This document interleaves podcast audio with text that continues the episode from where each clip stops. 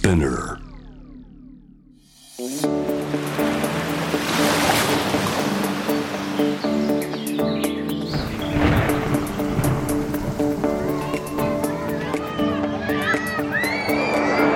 SDGs Explain for Business SDGs を仕事に生かす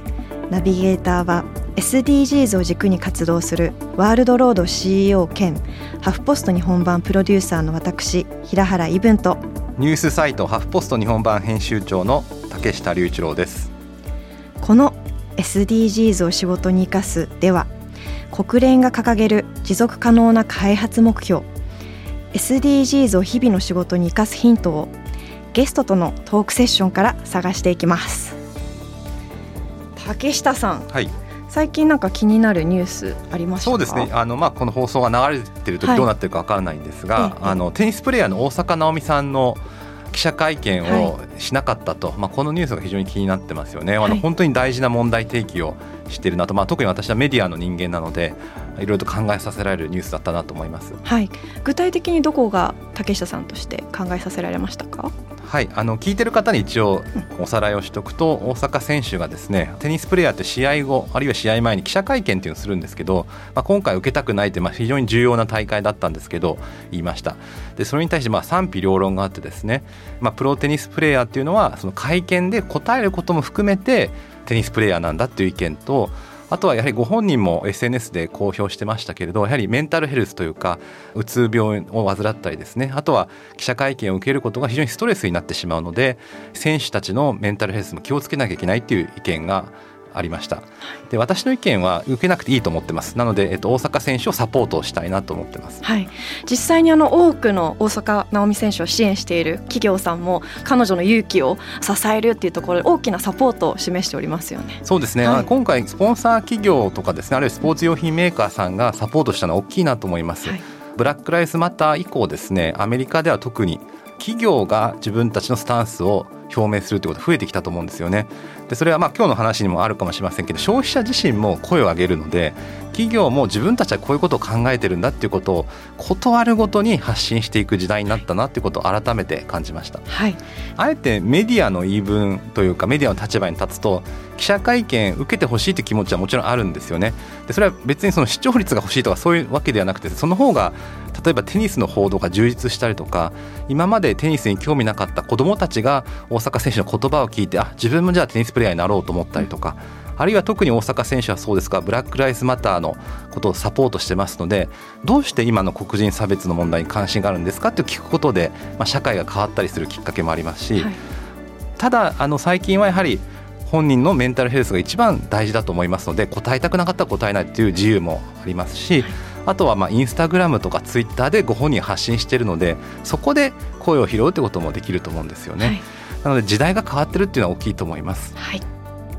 さて SDGs を仕事に生かす今回は日本コカ・コーラ広報障害サステナビリティ本部の田口美穂さんにお話を伺います。はい、まあ、コカ・コーラさんというと、まあ、非常に消費者にとって身近な商品たくさんありますのでその辺の消費者の変化とかも今日は聞けたらなと思います。はいではゲストをお迎えする前にまずは SDGs 関連ニュースをお届けします。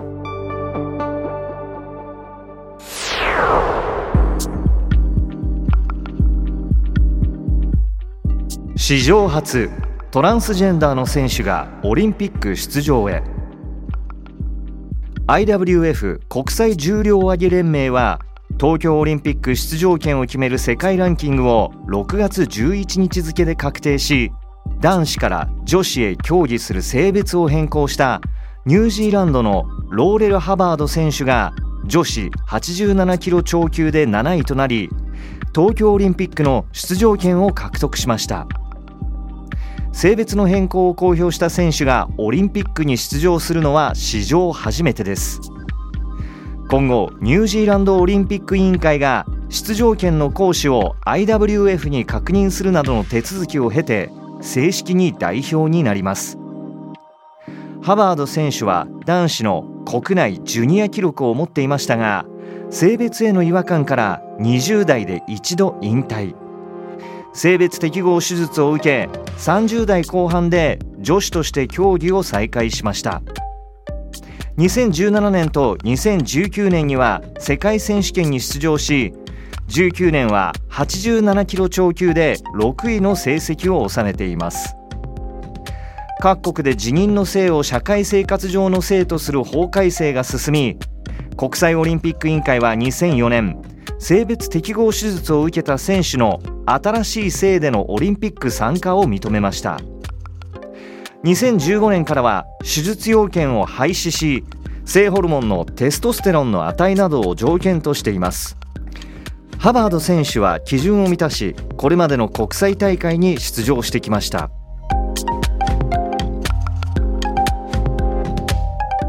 世界の CEO など80人。温暖化ガスゼロ対策を G7 に要求。世界的企業の CEO などおよそ80人がイギリスで開催された G7 主要7カ国首脳会議に合わせて政治指導者などに温暖化ガス排出量の削減に向けた政策を大胆に打ち出すよう求める書簡を公開しました。このおよそ80人はダボス会議で知られる世界経済フォーラムを起点に発足した CEO 気候リーダーアライアンスのメンバー。日本からはサントリーホールディングスの新浪武社長や武田薬品工業のクリストフ・ウェバー社長などが署名しました。書簡は G7 を含む各国首脳に2050年の排出量実質ゼロに向けた強固な政策的ロードマップや中間目標を立てるよう要求。実質ゼロ社会への転換は経済成長や雇用の増加をもたらす一方気候変動への対策を講じなければ世界の GDP 国内総生産は今後30年で最大18%縮むとしています。企業に行動を促す具体的な政策として化石燃料への補助金をやめることや環境に優しい物品への税の軽減環境技術への投資を列挙。政府の行動は企業の行動をさらに加速させられるとしています。以上 SDGs ニュースでした。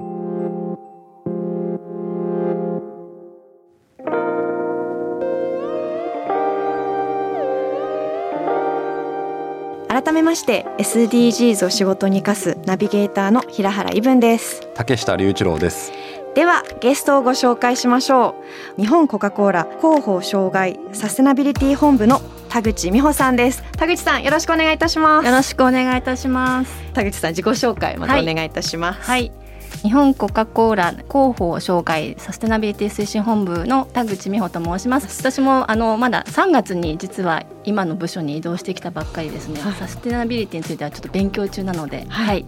よろしくお願いいたします。なるほど。ちなみにサステナビリティって聞いてまずなんて思い浮かべましたか？私はもともとあのマーケティングイロハスブランド担当してましたのでイロハスはすごく環境にいいことっていうことをまあ歌っているブランドでもあるのでその時からもサステナビリティという言葉はだんだん耳にしてきたので割とすんなり頭にもありましたしコカ・コーラ社として結構強化していくっていう部署になったので今回ちょっとチャレンジして移動したっていう経緯がありがとうございます。はいイロハスのマーケティングをされていたっていうところで、はい、かなりイロハスも100%再生可能な PET のボトルを使っておりましてでそこから何かなんか学びだったりあのそこから今の部署に移動される際にどういったような気づきがあったんですか？はい。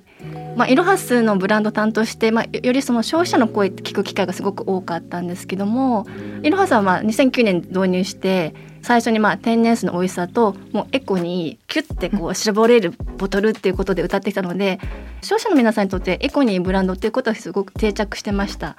ただ実際にじゃあそういうエコにいいこと環境にいいことアクションとしますかっていうとまだまだ興味はあるんだけど実際してない人が実は多いことに気づきました。10年以上前ってあのエコバッグが多分流行ったことがあって皆さん一旦試してるんですよね。なんですけど多分なんかやってるんだけど無理して、まあ、頑張ってんだけどなんか何も変わってないじゃん世の中っていうのが実はこう消費者の方にはあってだんだんそういうこともやってこなくなったっていうのが割とこの45年前ぐらいの話でなので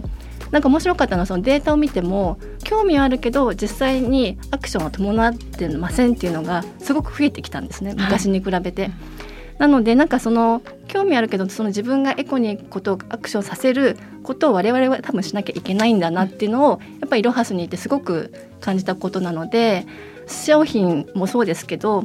例えば去年はユニクロさんと組んでエコアクションっていうのをやったんですけども選ぶだけでこれがあなたのエコ活動になるんですよみたいな。無理せずに環境にいいことを自然にやってもらうってことを我々企業としては多分やるべきなんだなっていうのすごく思ったのでそういう学びというかのすごくたくさんありました。はい今無理せずにっていうあの言葉を使ったと思うんですけども、はい、無理してるエコな活動ってどんな活動があると思いますか？そうですねそれこそエコバッグもそうですけども最近まあ有料化されたからようやくもうお金払うんだったらじゃあ持ってきますですけどあれは多分有料化しなかったら多分便利だから使うって方も多分多いと思うんですよね。なのでなんかやっぱり自分にメリットがないとあるいは自分に楽なことがないと多分エコの活動ってなかなかやってくれないっていうのが特にあの年代が上の方はそうでした。はい、なんですけど結構若い方に聞くといやもうこれって当たり前のことだよねっていうことがすごく多くてその年齢の差っていうのをすごくあの感じましたね。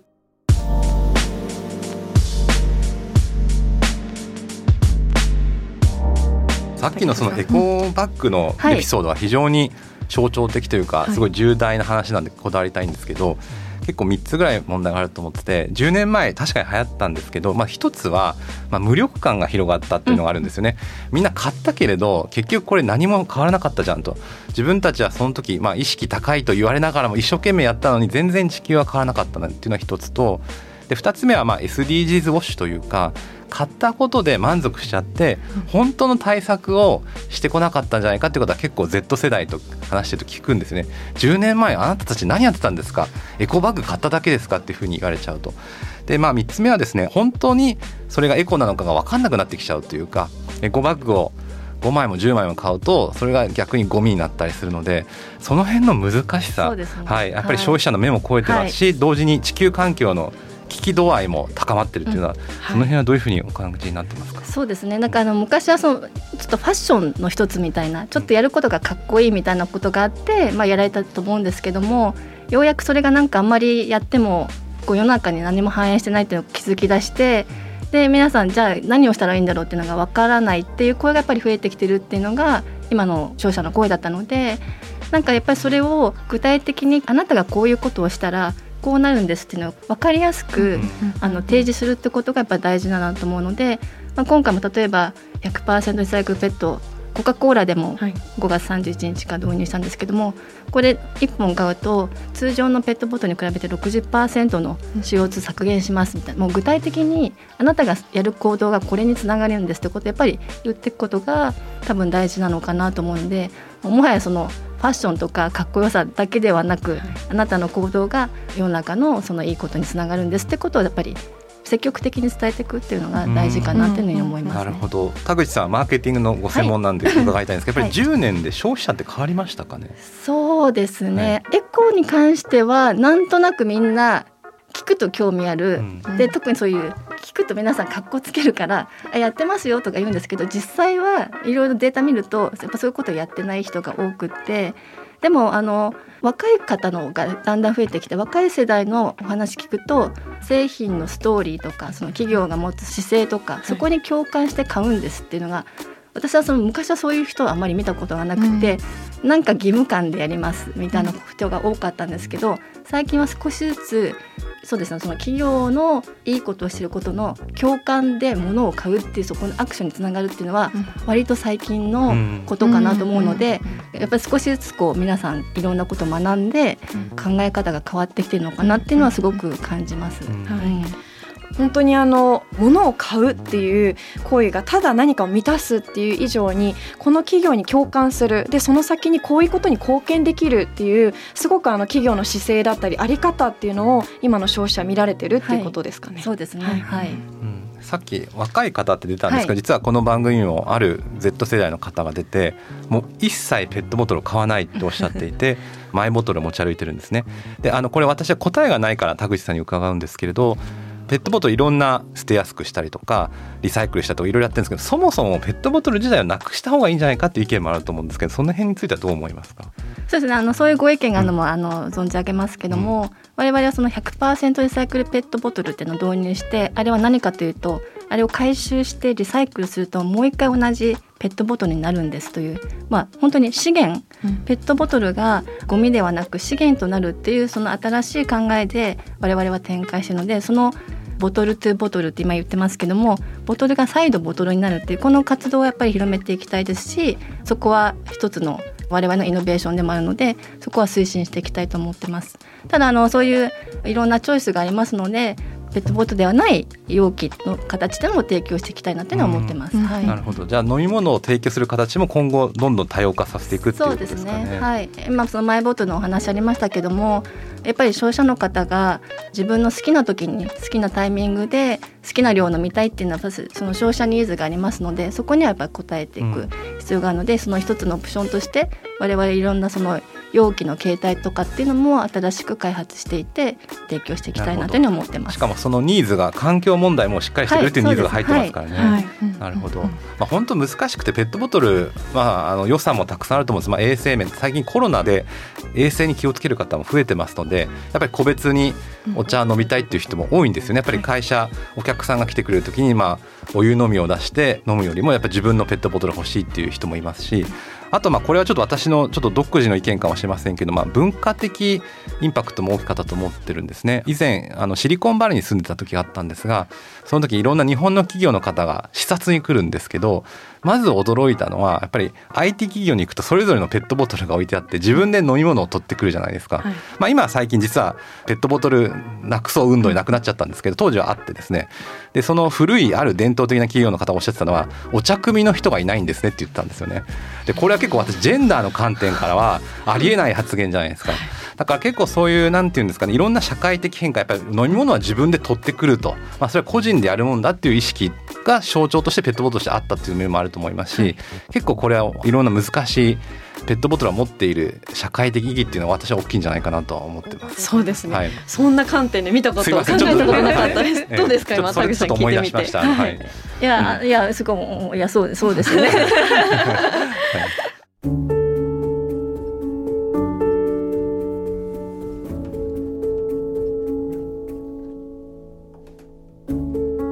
さん実際にマーケターから、はい、あの今こうサステナビリティのの推進本部にこう移動されてきてどうですか？変わりましたか？見方だったりあの田口さんご自身の何かの日々日常そうです、私自身の変化は、まあ、そんなにはないんですけども、はい、あのこういうことやりたいなと思ってきたのでただやっぱりメディアの方のその取り扱い具合がすごいなっていうかあの、うん、今までよりもあこんなにやっぱり各メディアってこのまあサステナビリティとか SDGs っていう特集とか組んでてあこんなにやっぱり今ってこう取り上げられるトピックなんだなっていうのはすごくより実感したっていうのがありますね。はい。今もし仮にもう一度イロハスの,、あのマーケティング目に戻った場合は、どんなこうマーケティング施策をしたいなって思います？そうですね、あのまあもともと今回移動したのも、もちろんそのイロハスは美味しさもそうですけど環境に良いっていうことをあのちゃんと伝えてブランドだったのでまあ、そういうコミュニケーションもしてたんですけどなかなかそのブランド単体の発信力ではな難しくて例えばですよコカ・コーラっていう会社だとコカ・コーラ社の水ってどうなのっていうやっぱり消費者の方からするとちょっとこう人口感を感じるっていう人もたくさんいらしたんですね。なのでやっぱりコカ・コーラの企業として我々もきちんとサステナビリティの考えてますってことを一緒にブランド発信することとコカ・コーラ企業として発信するサステナビリティというかその概念を同時に進めることが重要なんだなってすごく私はブランドにいて思ったんですね。はい、なので今回はこっちに来てどちらかというとそのマーケティングの活動もサポートしたいって思いでこっちに来たんですけどもし戻ったらもうそれをもうガッチャンコして、はい、ちゃんとブランドの中にもサステナビリティの話も入れるし、サステナビリティのチームにもちゃんとブランドにちゃんと製品につながるようなきちんとコミュニケーションをしようねっていうそういうなんかこうマーケティングの活動とサステナビリティのこう文脈をきちんと埋め込んでいくっていうことを、はいもっとやっていきたいなと思います、うん、そこすごく面白いですね、はい、あのまあ、中にはちょっとこれは古い考えなんですけど本業でやって余ったお金でまあ木を植えたりして サステナビリティやればいいじゃないっていう意見もあるんですけどそれ2つが一緒っていうことですよね。そうですそうです、はい、あのやっぱり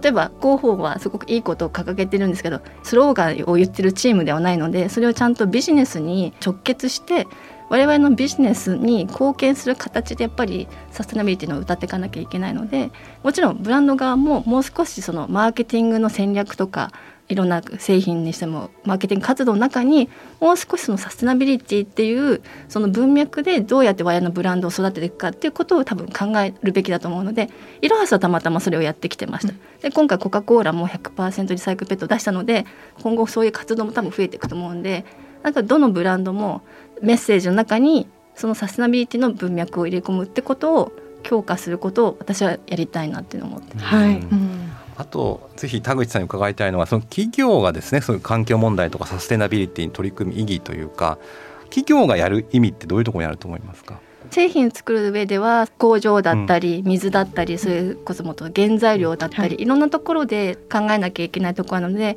我々はその、まあ、各社ボトライ社さんも含めて製造の工程とかじゃ配送とかあるいはその本当最初のお茶の葉っぱの原料を作るところとかそう全てにおいてのサステナビティの概念とかっていうのをきちんと考えてこうねというのは今やってるところなので、はい、そこはあの引き続き我々はやるべきだと思いますし、はい、日本コカ・コーラシステムとしてやっていく必要があるなと思います。はい、SDGs でいうと12番の作る責任と使う責任っていうところですかね。はい、はい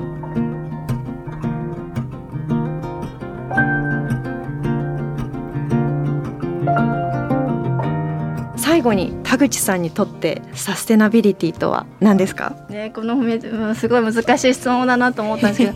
でもなんかこう私もそうだったんです。サステナビリティすごく大きなものとか世界がとか社会がとか国がみたいなすごく大きなものなんですけど実はやっぱり自分の生活の中で取り入れていくべきだと思うんですけどそれこそ昔イロハスのやっててあの環境にいいことすることって気持ちいいんですよっていうおっしゃった消費者の方がいてあそういうことってやっぱあるよなっていうなんかそれが自然に自分の生活の中にあるとそれがすごくサステナビリティになるんじゃないかなって、うん、結局は自分の生活が心地よく気持ちよく生活できることっていうのがなんかサステナビリティなんではないかなと思うので私はすごくそこを思ってます。はい今日のお話をお伺いしてもうここまで、まあ、サステナビリティってところに答えはなくっていろんな方法があっていろんな考え方があって自分にとって本当に取り組みやすいこと無理せずにあの一歩踏み出しやすいことをするってことがすごく大事ででそれ企業さんも一緒に消費者の声を聞きながらあの進んでいってるんだなということが分かりました。SDGs を仕事に生かす今回はコカ・コーラの田口美穂さんにお話を伺いました。田口さんありがとうございました。ありがとうございました。SDGs Explain for Business SDGs を仕事に生かす。ここからは仕事で使える SDGs の数字に関するトピックをご紹介します。今日の数字は89円です。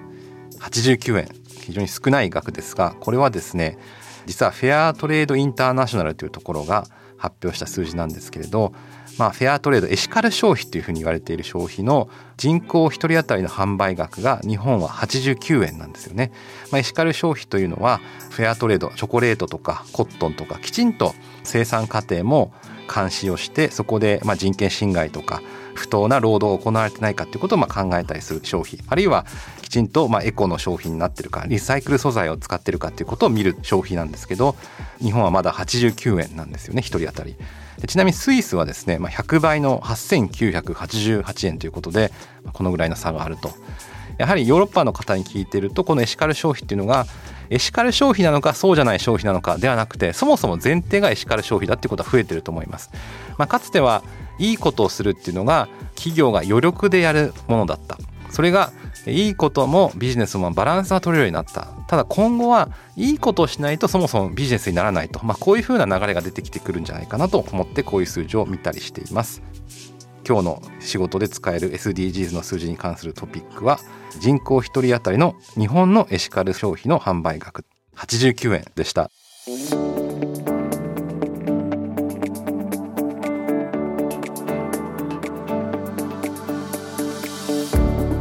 届けしてきました SDGs を仕事に生かす。今回は日本コカ・コーラの田口美穂さんにお話を伺いましたが竹下さんいかがでしたか？まあ、ここに来ていただく方ってマーケティングの方とか PR の方とかあるいは投資家と向き合ってる方とか結構その外の世界との接点がある方が多いなっていう印象で、まあ、今日も田口さんがその消費者の変化をすごく感じてらしてその空気の変化とか世の中の大きなトレンドの変化とかをひしひしと感じらしてそれをビジネスに生かそうとでそれを単に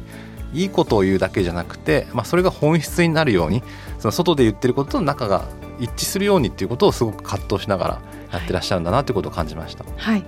消費者のここまで一つ一つ拾ってでそれを施策だったりどうやったら実現できるんだろうかどうやったら便利に生活を豊かにできるんだろうかっていうのをマーケターの方も広報の方も本当に考えていらっしゃることが今日の話を伺って分かりました。うん、はい。ぜひ皆さんの日常のビジネスにも SDGs を取り入れてみてください。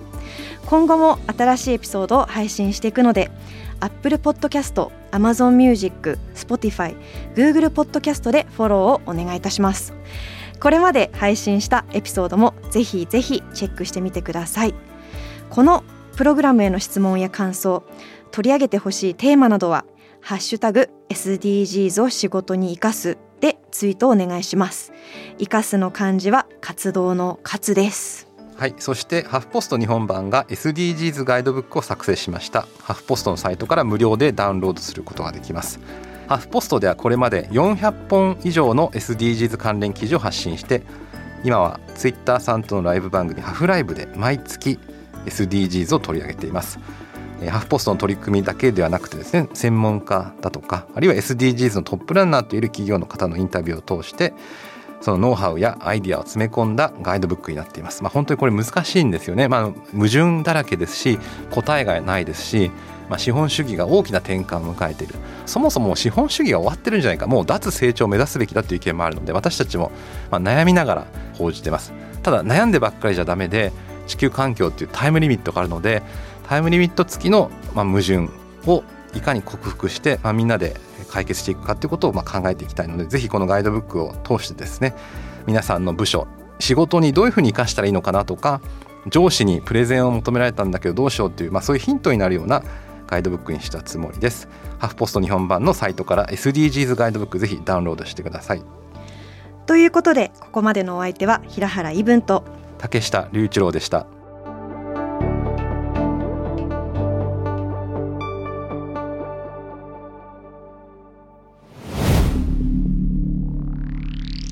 ス p ナー